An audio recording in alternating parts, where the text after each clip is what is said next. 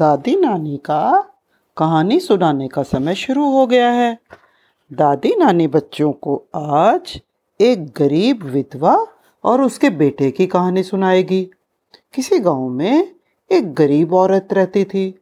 वो इतनी गरीब थी कि उसके घर में खाने को भी ज़्यादा कुछ नहीं था।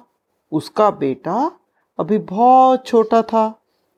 उसके पिता की बीमारी की वजह से मृत्यु हो गई थी। डेथ हो गई थी। गरीब का बेटा बहुत छोटा था, लेकिन वो समझदार भी था। वो हर एक बात को जानने की कोशिश करता था। एक दिन उसने अपनी माँ से पूछा कि, हम इतने गरीब क्यों हैं? माँ ने कहा, बेटा, ये तो भगवान की मर्ज़ी है। लेकिन वो बच्चा इस बात से सेटिस्फाइड नहीं हुआ। बोला, भगवान की ऐसी मर्ज़ी क्यों है? उसकी माँ ने कहा, ये तो भगवान ही जाने कि उसकी ऐसी मर्ज़ी क्यों है? बेटा बोला तो मैं भगवान से ही पूछूँगा कि हम इतने गरीब क्यों हैं? बताओ माँ, भगवान कहाँ मिलेगा? बूढ़ी औरत बेचारी अपनी गरीबी से पहले ही परेशान थी और अपने बच्चों की बातों का जवाब देते देते वो थक भी गई थी। उसने ऐसे ही कह दिया, भगवान तो जंगलों में रहता है लेकिन तुम वहाँ मत जाना। लेकिन बच्चा दिल ही दिल में सोचने लगा कि मैं ज़रूर भगवान को ढूंढूँगा और पूछूँगा कि हम इतने गरीब क्यों हैं। एक दिन वो जंगल की ओर चल दिया। जंगल इतना घना और डरावना था। चलते चलते वो बुरी तरह थक गया। उसको तो कहीं से भगवान या भगवान की परछाई भी नहीं दिखाई दे रही थी। थक हार कर वो एक पत्थर पर बैठ गया और सोचने लगा कि भगवान तो मुझे कहीं नहीं मिल रहे तो मेरी गरीबी दूर कैसे हो? तभी अचानक वहाँ पर मृत्यु लोक का घूमते घूमते शिव और पार्वती आ निकले। शिव और पार्वती उधर से निकल कर जा रहे थे। उन्होंने बच्चे को वहाँ बैठे देखा। उन्हें बहुत हैरानी हुई कि ये इतना छोटा बच्चा इतने बड़े जंगल में अकेला कैसे बैठा है? भगवान शिव ने बच्चे से पूछा, तुम कौन हो बालक? इस जंगल में क्या कर रहे हो? बच्चे ने कहा, मैं भगवान को ढूंढ रहा हूँ।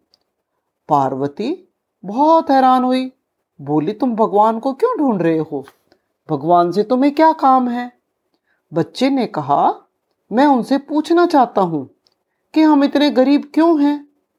दूसरों की तरह हम पर भी भाग्य की कृपा क्यों नहीं है? माँ पार्वती को उस बच्चे पर बहुत दया आई और उसकी हिम्मत और साहस को देखकर वो बहुत खुश हुई। उसने भगवान शिव को कहा, भगवान, इस बालक का कुछ कीजिए। शिव जी ने कहा, पार्वती, हम कुछ नहीं कर सकते। इसके भाग्य में तो यही लिखा है। भाग्य देवता के अनुसार इसे गरीब ही रहना है।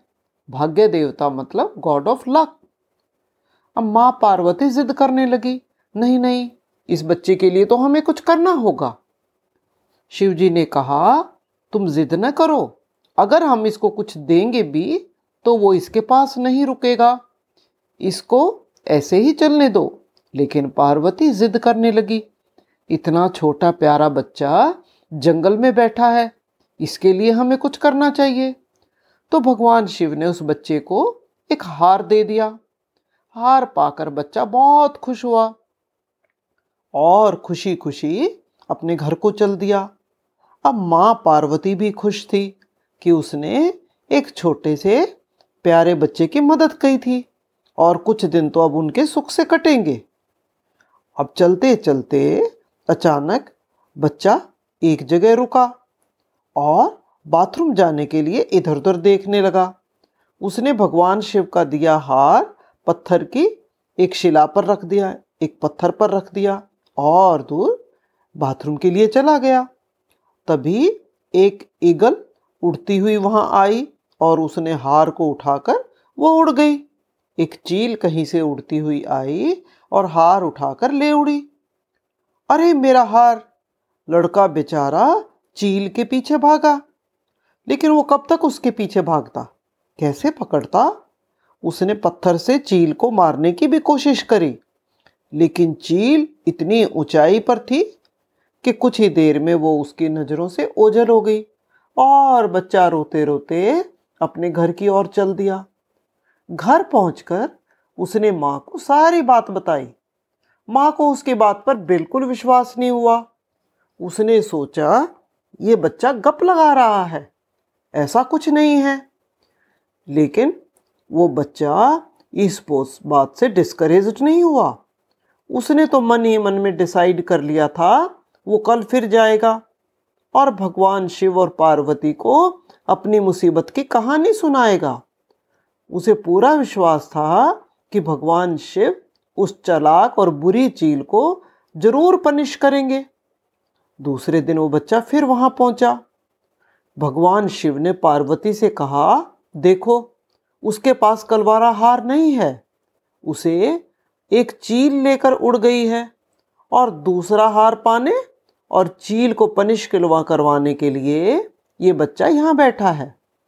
पार्वती ने फिर भगवान से प्रार्थना की, आप चाहे चील को पनिश करें या ना करें, हमें इस लड़के की मदद करके इसकी गरीबी को तो ज़रूर दूर करना पड़ेगा। शिव जी ने कहा, देखो, हम कुछ नहीं कर सकते। अगर तुम जिद करती हो तो हम ब्रह्मा जी से कहते हैं।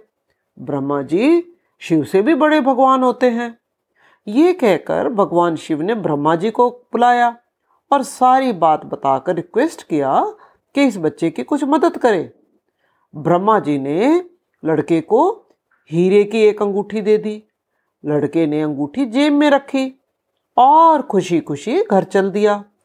उसने सोचा, अब बिल्कुल इस अंगूठी को वो ध्यान से रखेगा और अपने से अलग बिल्कुल नहीं करेगा। चलते चलते अचानक उसे प्यास लगी। एक तालाब के किनारे पहुँचा। जैसे ही पानी पीने के लिए वो झुका, उसकी जेब से अंगूठी निकलकर पानी में जा गिरी। वो उसको उठाता, इससे पहले एक मछली आई और झपट कर निकल गई। अब तो वो बच्चा रोते रोते फिर माँ के पास गया और सारी बात बताई। माँ ने कहा, बेटा, जब हमारे भाग्य में ये चीज़ नहीं है तो हमें कुछ नहीं मिलेगा। जब भाग्य देवता हमसे खुश होंगे तो सभी तभी कुछ होगा। उसको समझाकर उसकी माँ अपने काम में लगी लेकिन बच्चा हार मानने वाला नहीं था।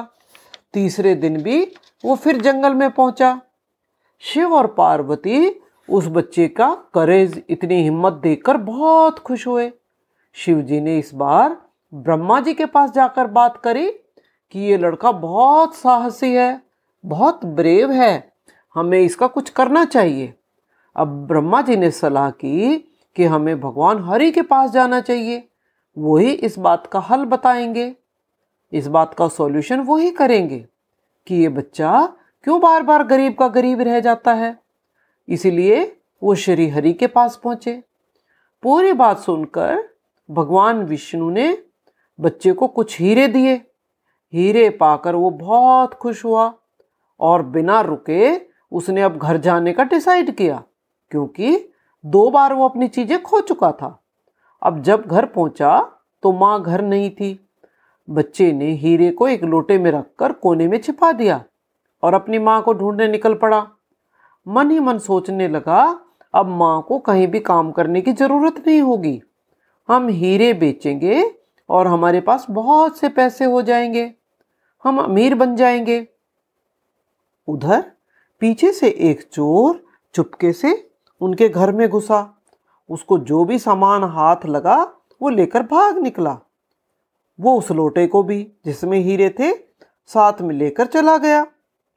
जब बच्चा अपनी माँ के साथ वापस आया तो देखा, हीरे गायब हैं और हीरे ही नहीं, घर का दूसरा सामान भी गायब है। अब तो माँ को बहुत गुस्सा आया।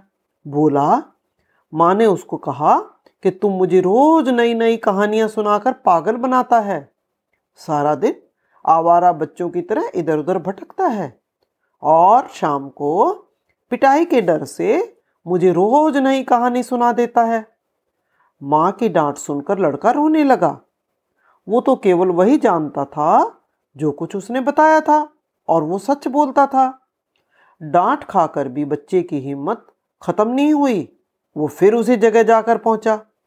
अब भगवान शंकर सोचने लगे, इस बच्चे की मुसीबतों का तो कोई अंत ही नहीं हो रहा है और ये बच्चा भी हिम्मत नहीं आ रहा है।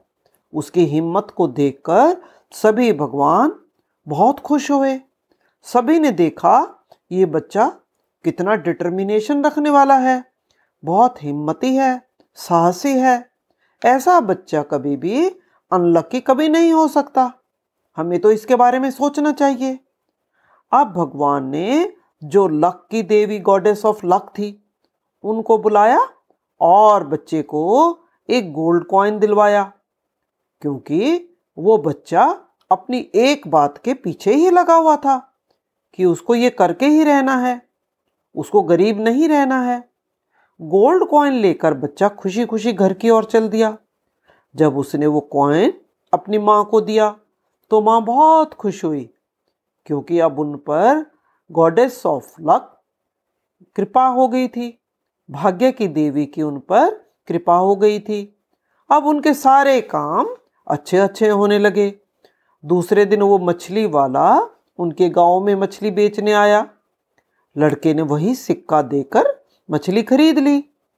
उसकी माँ ने मछली का पेट चीरा तो अंगूठी निकली, जो भगवान ने उसे दी थी, और जो कि उसके जेब से तालाब में गिर गई थी। माँ ने अंगूठी संभाल कर रखी। फिर बच्चे को बोली, बेटा जाओ, जंगल से कुछ लकड़ियाँ लेके आओ।